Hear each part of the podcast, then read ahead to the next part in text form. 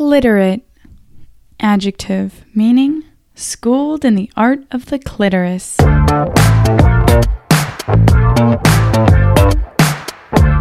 Laurie Mintz is the guest on our show today and is the author of the book Becoming Cliterate Why Orgasm Equality Matters and How to Get It.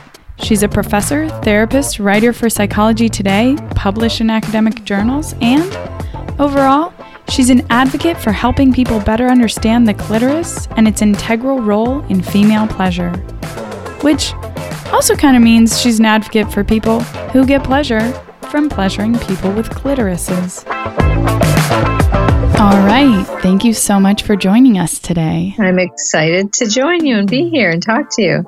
So, to get right into it, I want to ask you I've had a lot of young women in their 20s, in their 30s coming to me and saying, I've lost my libido. How do I find my sexual desire again and reconnect with my partner and with myself? So, what is it that you think's going on there? What would you say to these young women in that situation, or perhaps to their partners? What is this kind of phenomenon that they're interpreting? Is that actually what's going on? Or, or is this something that's maybe just in their head and, and more of a mindset? Well, you know, it's of all the sexual problems that people bring to counselors and therapists, lost libido is the most common one. As many as 60% of women at some point say they lost their libido. And while you usually think of that as someone older, I mean, it can really happen at any age. So, I mean, if I was talking to a particular young woman, I would want to ask a lot of questions first to get a sense of what's going on. Um, you know, did this change coincide with something in your life or relationship, a new stressful job, a fight with your partner, you know, eh, whatever that is, and kind of look at the whole life context. And, you know, of course, depending what we'd find out, you know, we would go down a different path. But since I obviously I can't necessarily talk to every listener out there, let me say a few general things about lost libido in women. It's extremely common. And what happens is what we know until pretty recently about sexual desire was known from men. And we have this linear model of desire, meaning for most people, I feel horny, leading to sexual activity, leading to arousal, hopefully, you know, satisfaction, orgasm, you know, sex over. Women can have multiple orgasms. So that's what we know. But what we've thought that was applied to women and men, but it's not true, actually. As women age, and now 2030 is not, you know, really aging, but it's still true that as women age, and here's what I think might be going on with these people you're talking to, as women age, as they get longer into relationships, so the longer a relationship, and really critically when they're stressed out, their libido, all three of those things decrease libido. And stress affects women's sex drive much more than it does men's. Like women start saying, Oh my gosh, what's wrong with me? I never feel horny. And then I'll ask them a really, really, really key question, which is when you have a sexual encounter anyway, despite not being horny, because women do that all the time because their partner wants to, because they know they'll be happy if they do. Uh, like kind of like going to the gym. You don't want to go, but you have a good workout.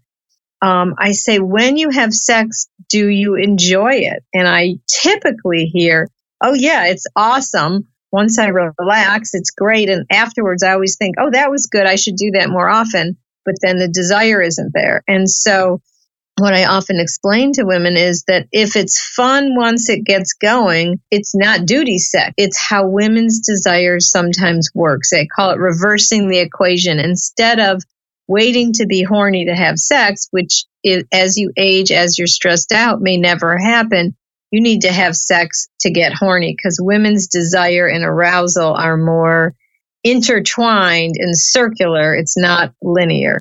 So I am guessing it's any of one of those things, but I'm guessing that stress is a big culprit in what you're talking about. Right. And I think that so often people cite something as a sexual problem when it doesn't actually have to do with that. Unless it's a diagnosed medical condition or an actual physiological problem, so much more often it can actually be traced down to many other things, psychological factors, which in some cases can actually be even more complex.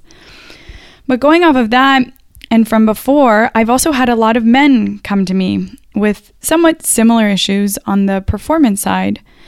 And stress always seems to be this underlying issue that people really don't recognize as playing such an impactful role and a, a big underlying issue that people just seem to look right over. Exactly. And I think you're also hitting on another really important point that a lot of times what people say is a sexual problem is actually normal functioning, but we have misguided ideas based on the media of what that is. So, for example, you know, that in the media, movies, porn, whatever, everybody's like really horny all the time. And in real life, people often have sex, you know, before they're horny and then it's good when it gets going or you know the one i've been writing about a lot lately is you know all these images of women having fast and fabulous orgasms from intercourse when that's not how most women orgasm or men you know lasting 30 minutes you know and that's you know the average is like 3 to 5 minutes. So a lot of times people think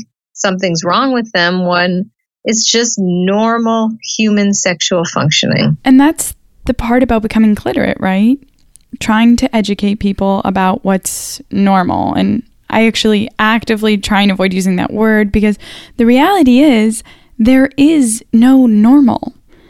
And I think that's such a good point. What the real is, and also kind of what we try and do at BBXX as well. Whether it's recognizing that other people are not having nearly as much sex as you think they are, or the fact that a lot of people have trouble talking about finances with their partner. We just try and give people knowledge and tools that work to help them live better, real relationships in real life. And I love that word real versus normal. I try to stay away from that word too. Sometimes I use the word normative instead. Mm. You know, that this is common because you're right. But so many people worry about, am I normal? Am I normal? Especially when it comes to sex and relationships. And that worry itself, Marty Klein is a writer, he calls it normality anxiety. Mm. That worry about being normal itself leads to a lot of problems. And so, from everything you've learned, what kind of advice would you then give to people in order to defy normative, closed minded thinking and in terms of ways to reconnect with themselves or with their partners, perhaps through cliteracy, or even advice for their partners to help. Is it working for you? Mm-hmm. That would be what I want to ask. You know, I work with people who, here's an example, who have a sexual encounter with their partner once a week, some once a month, and it's not they shouldn't be asking, is that enough? Should I do it more? What's normal? The question should be, are you both happy with that frequency? Is forget the images, forget what you think you should. Don't, there's a saying psychologists have, don't should on yourself.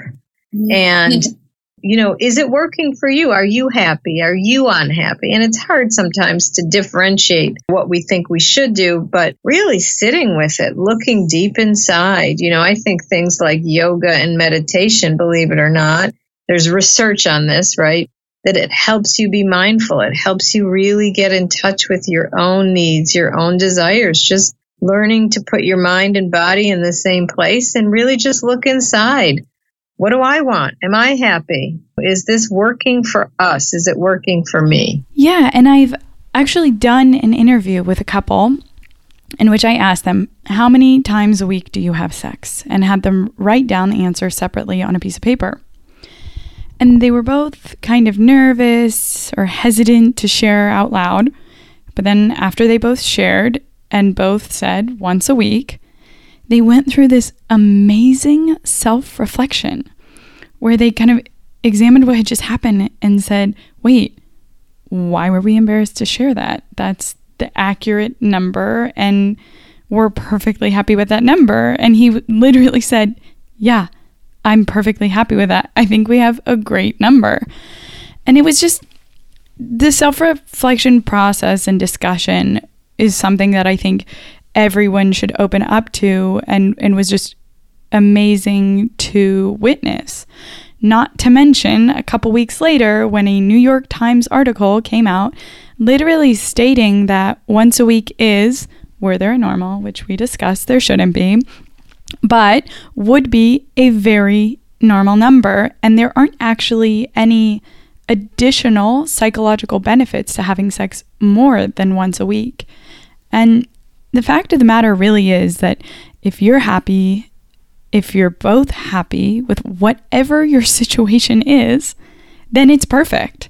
And stop thinking you need to change anything. Exactly. Yet these images, you know, that we should, should be more, should be two or three times a week. So I, you're exactly right. Like, what works for you? Mm-hmm. That's the question. As long as it's consensual and working for both people, it's great. And of course, then we get into this issue like of couples with mismatched sex drives. That's very real. Your couple you interviewed was super, super lucky, right? They both came up with once a week. But I have talked to couples, you know, one's frequency is once a week, the other's like four times a week. What do you do? Well, just like any other relationship issue, like what do we have for dinner or where do we go on vacation or how do we handle our finances? It's communication and compromise. That's the name of the game. Yeah. So, what kind of communication tools would you recommend to couples with that extremely common problem of mismatched levels of desire? The same, I think sexual communication is just a subset of general communication. And that's why in when I counsel couples and in both my books in the communication chapters I teach general communication and then say let's apply it to sex. But a conversation where you both use your best communication skills like in for me the top 3 communication skills are I statements like I feel, I want, I'd like without you you you don't ask questions that aren't really questions. That just sets a conversation off.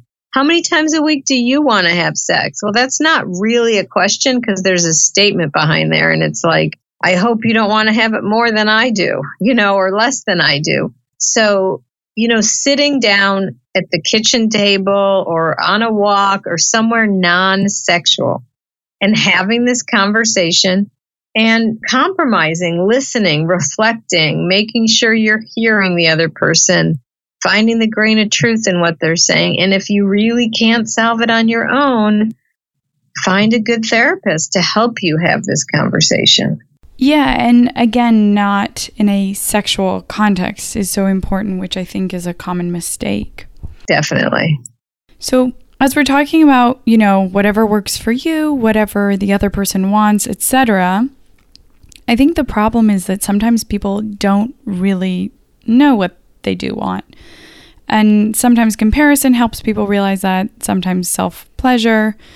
And you mention at one point in an article, you give the piece of advice that people should measure their their pleasure with their partner against that of when they're pleasuring themselves, um, referring to mostly women, which really just puts it into perspective so perfectly and clearly. And I hope helps people own that and realize that they do have the right to that.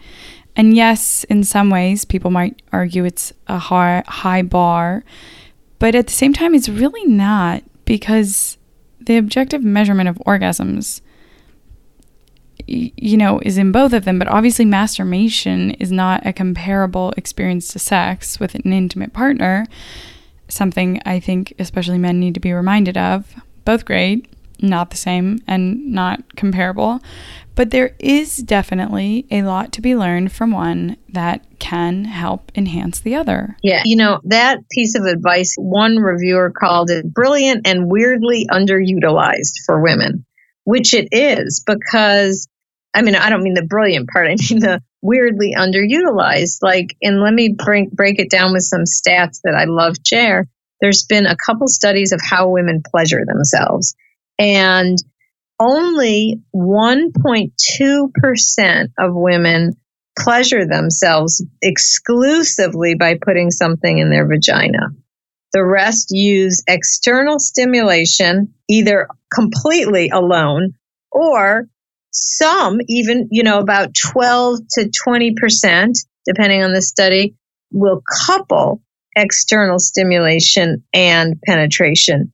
Yet what happens is when with men, women just like forget about. There's like this disconnect between what they do alone and what they think they should do with the partner and they're expecting to orgasm from intercourse and it's like that is such a disconnect and there's a great quote by a woman named Elisabeth Lloyd who basically says male masturbation resembles the same kind of stimulation as intercourse female masturbation looks nothing like it and so, how can we help women to orgasm doing partnered sex, especially with men? Women having sex with women have known this for a long time, and that's why they're having fewer orgasm problems. To transfer the skills, there is, and I tell people there is no self pleasure technique that without with some creativity cannot be transferred into partner sex you just have to stop thinking of sex as intercourse and think of it as the whole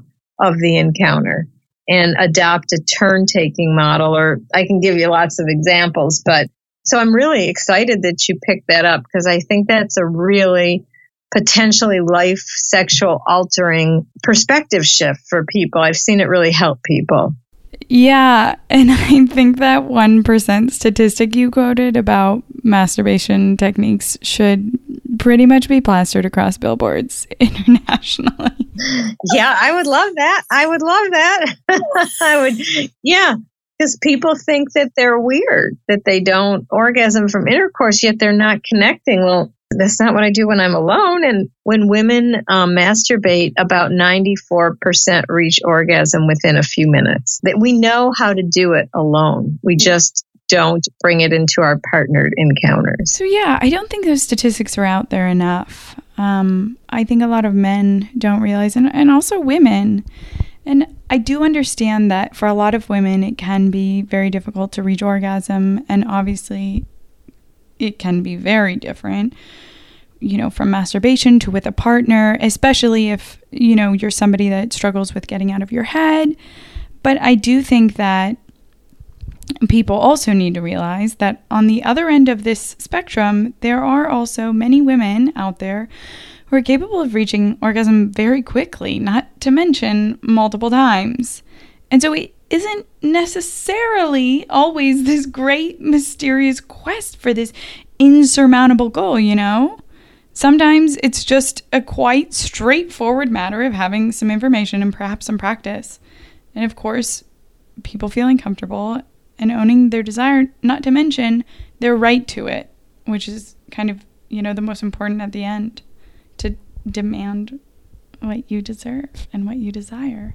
Yes, and this benefits men as well because once they give up the idea that they're supposed to give an orgasm, a woman an orgasm with their penis, it frees them up to be much more loving, more creative, and it takes the pressure off of them. And pressure leads to all kinds of sexual difficulties, you know, erection difficulties, that kind of thing. And so this knowledge benefits everyone. This is kind of a funny story. I was at a lecture just last night given by a friend of mine who's a gynecologist.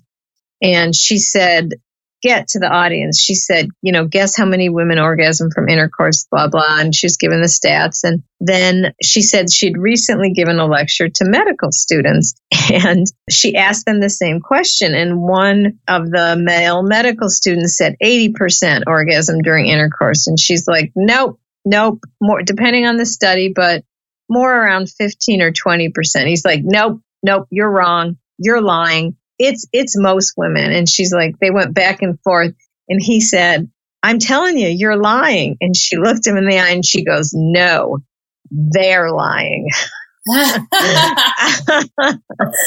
and um. you know 70% of women are faking orgasm during intercourse and all that does is train your partner to do what doesn't work for you Right. So, and for instance, I think that the number one reason people fake orgasms, a lot of them say during a one night stand that, oh, you know, I wasn't having a great time or I just wasn't going to happen. I was over it. But what about the woman that then comes after you, who then also gets sent to Pound Town as well, I love that. and has to deal with that because no one is giving this poor guy constructive criticism, and he might legitimately think that what he is doing is working.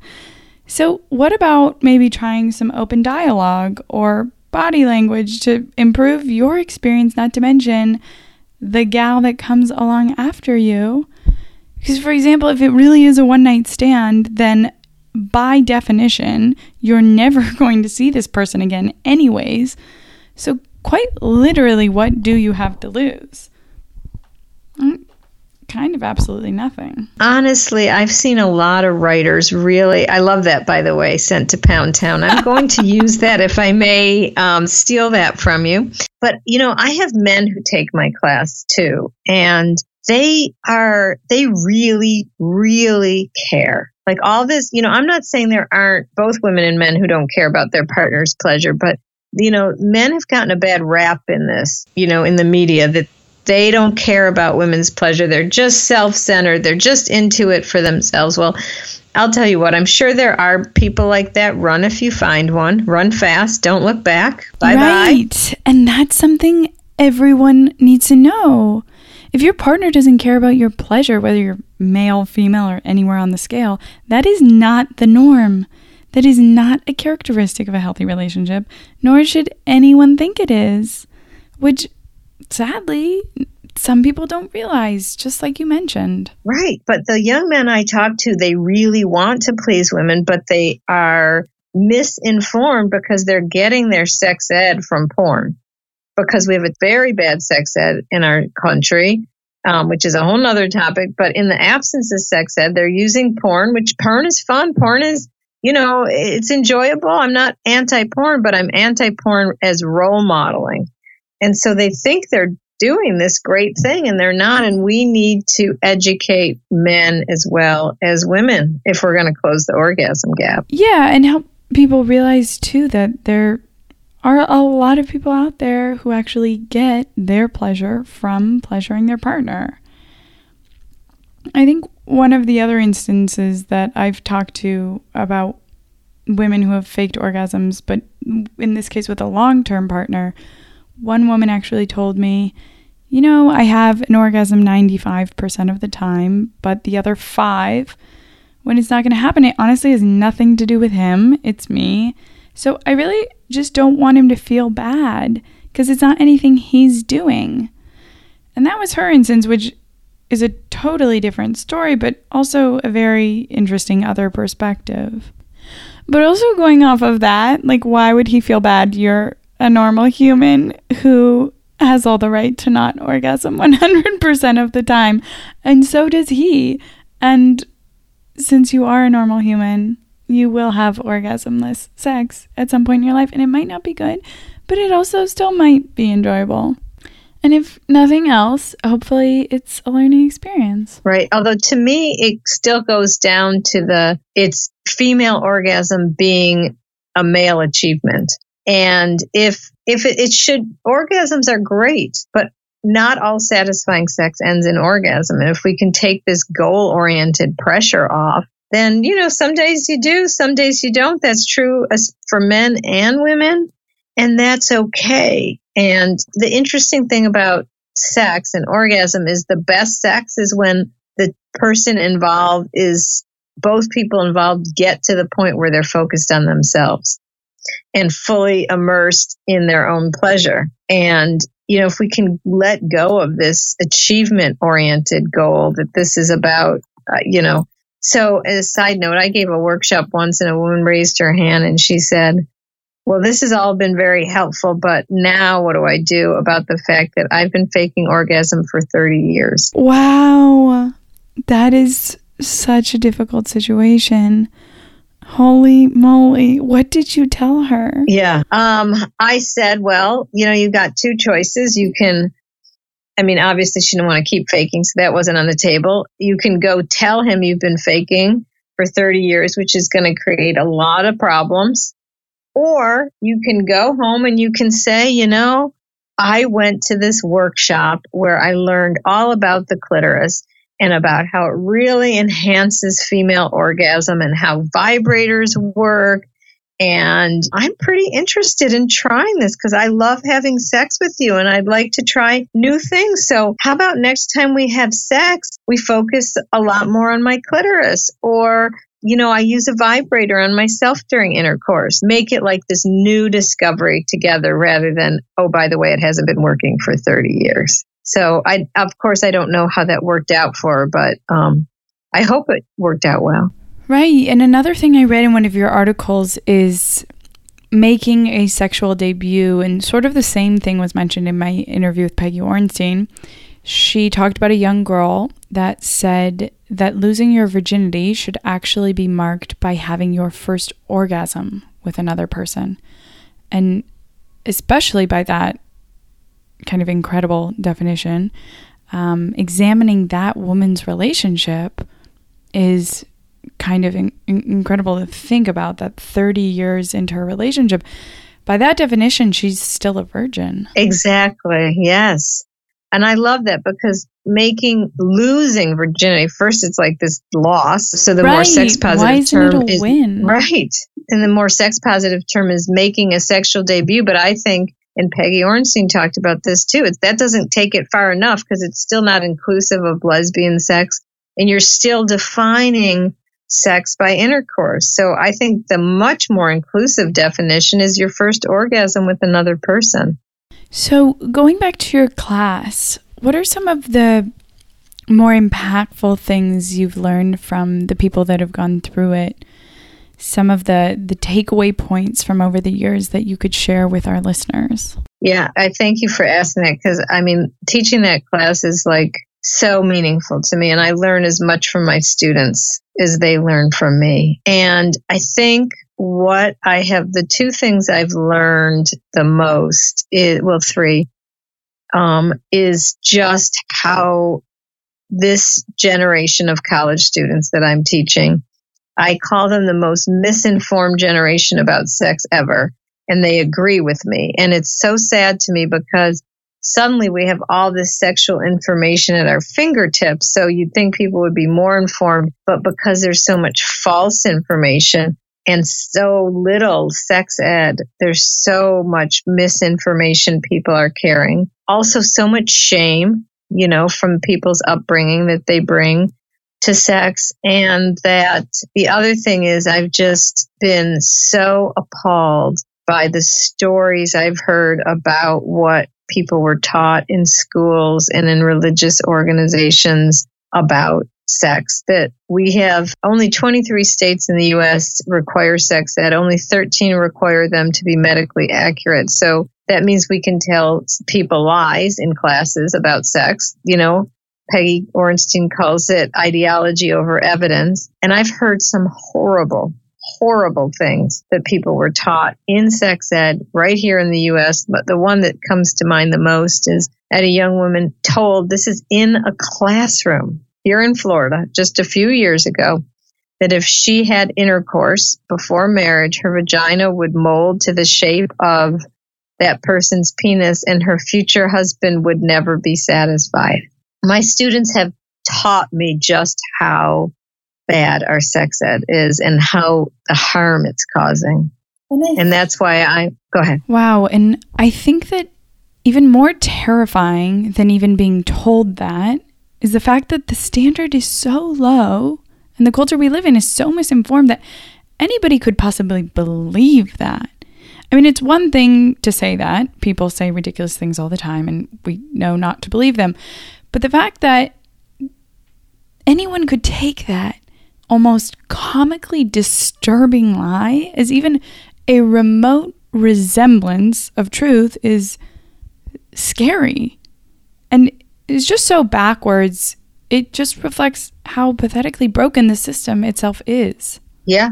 I mean, and other people, it is. And if, don't forget, these are people in power. These are like grown ups who are supposed to be the teachers teaching, you know? So, um, yeah, I could go on and on, but that's the thing that I've learned the most from my students. And also just how resilient they are. Like when given good information, they can turn their sex lives around and they can, you know, I have so many people come to my class the first day of class. I'm like using words like penis, vagina, clitoris, intercourse, oral sex. And they're just like, ah. And then by the end of the class, you know, 12 weeks, 15 weeks later, they're like, excuse me, Dr. Mintz, I have a question about the clitoris. And they're just completely different. And it, so it really gives me hope that information is power. Yeah. So, how would we go about helping live that? Helping people who don't have access to your class actually live that information and that power? I think you're doing that, right? With what you're doing. Um, I think, you know, reading things on the internet is hard no to know what's you know real what's not. But you know read good sources. Believe it or not some magazines like teen vogue they have very positive accurate sex ed. You know um, look at your sources. You know if you have a question look it up. Not you know be careful of the sources you look it up and get yourself a good textbook on sexuality my favorite book for all things sexual is Paul Joannides' Guide to Getting It On. It's like the sex Bible. It has everything in it you'd ever want to know. Use that as a resource. And then there's more specific books for sexual problems, like, you know, Becoming Cliterate for learning about female orgasm, or She Comes First, Ian Kerner's book for uh, oral sex how to manual for men. Um, so get good information. It is out there. Amazing. And you know, you talk a lot about the orgasm gap, which I might have you summarize quickly for those not familiar. But to conclude, I'd love to just ask you how you think that this right to information and power could possibly apply to things outside of a sexual context. For example, how might the orgasm gap have something in common with the wage gap? Basically, in terms of how this concept of information is power lesson might transcend other walks of life as well. What a great question. So, to summarize, the orgasm gap is basically it's a phenomenon so far that we know when cisgender, which means you know, cisgender women and cisgender men have a sexual encounter again. So a person born with a vulva who identifies as a woman having sex with a person with a penis who was born as a male and identifies as a male, because we don't have enough research to know how the gap applies to um, non gender conforming folks. So basically, what it is is when these two groups get it on, the women are having substantially fewer orgasms than men. And that's true in all kinds of sex. So, one study, my own, that's in my book, Becoming Cliterate 55% of men versus 4% of women say they usually orgasm during first time hookup sex.